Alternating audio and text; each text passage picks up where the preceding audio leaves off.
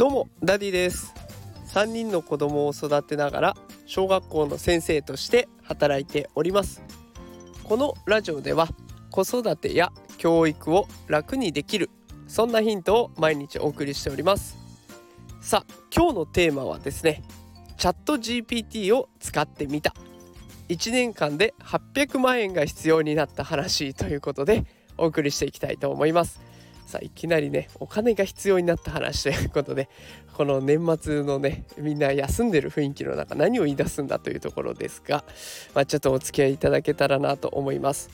で、えー、今日はですねちょっと800万円が必要になったっていう話からまあ、その中でもねちょっと身の上話ばっかりダラダラしてもしょうがないのでせっかく聞いてくださっているのでチャット GPT っていう AI を使ったサービスこれも紹介したいなというふうに思っていますのでどうぞお付き合いください。このチャット GPT っていうのはですね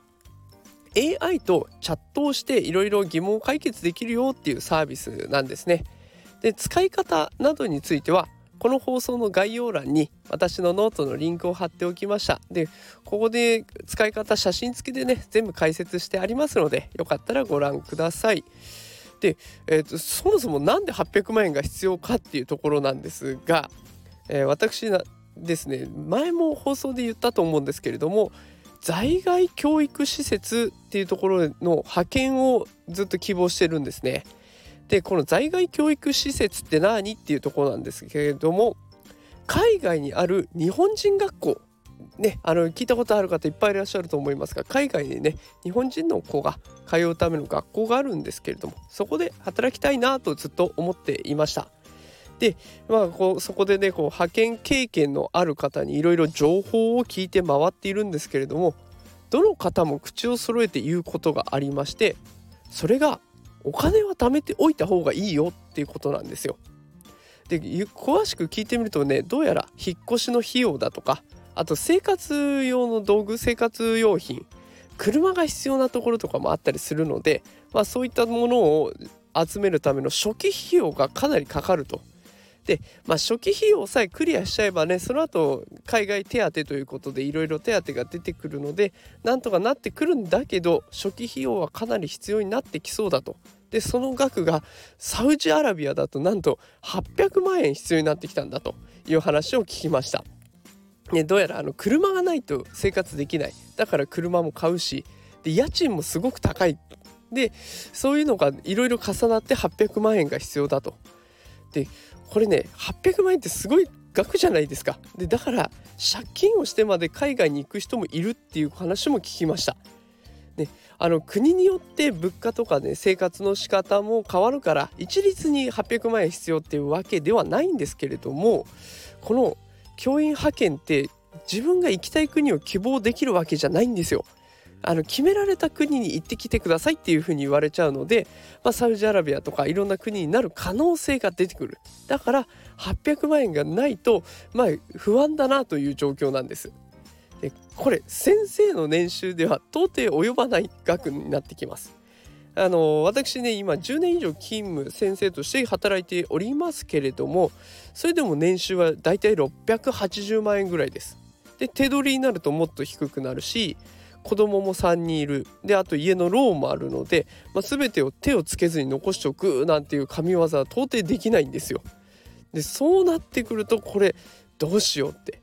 でこの時にね困ったことがあって私の脳みその中がサラリーマン脳になってるんですね。サラリーマン脳って何っていうとあのお給料をもらって働く経験しかしてないから自分でお金を作るっていうことが考えられないんですよ。どうやったら800万円を作れるんだろうっていうのが全くわからない。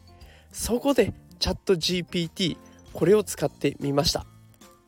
チャット GPT にこんなこと聞いてみたんです。小学校の先生が1年間で800万円稼ぐ方法は？って聞いてみたら800万円は非常に大きな金額です。小学校の先生であってもそれほど大きな金額を1年間で稼ぐことは困難です。こういう出始めからで出だしからね回答してくれました。続きます。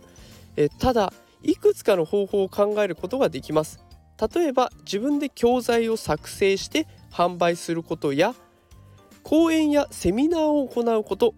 独立してプライベートチューター個別指導を行うことなどがあります。また他の職種でも同様にフリーランスや副業として活動することで追加で収入を得ることもできます。しかし小学校の先生であることもあり日常の業務や教育に対する責任を果たすためにも過剰な追加業務をこなすことは慎重に考える必要があります。また個人的にも健康とバランスを保つことが大切です。もうまっとうなことを教えてくれました。でこのチャット GPT が導き出してくれた通りねやっぱりこれは副業をしっかり取り組んでいくことが大事になってくるのかなと思います。あのこうやってスタンド FM もね毎日続けてますのでそれを有料放送も始めてみるとかあとノートの方も毎日やってるのでそちらで有料の記事を作ってみる。で Brain とかで情報商材を作ってみるのもありだしブログをねしっかり運営していてアフィリエイト収益を図っていくのもありかなと。ね、あのまあもちろん本業に支障が出ないように気をつけつつね副業でも収益化を目指していきたいなということを AI を通して学んでいきました。さあ今日はね身の上話たくさん聞いてくださってありがとうございました。この収益化目指してこれから頑張っていきます。今のところ800万円には程遠い状態です。あの100万円にもいってませんのでちょっと頑張んないといけないところですのでもしよかったらこれからも応援してくれると嬉しいです、えー、それでは、えー、今日の放送はこの辺で終わりにしたいと思います。また明日も放送したいと思いますのでどうぞお付き合いください。それでは皆さん良いお年をお迎えください。それではまた明日。さようなら。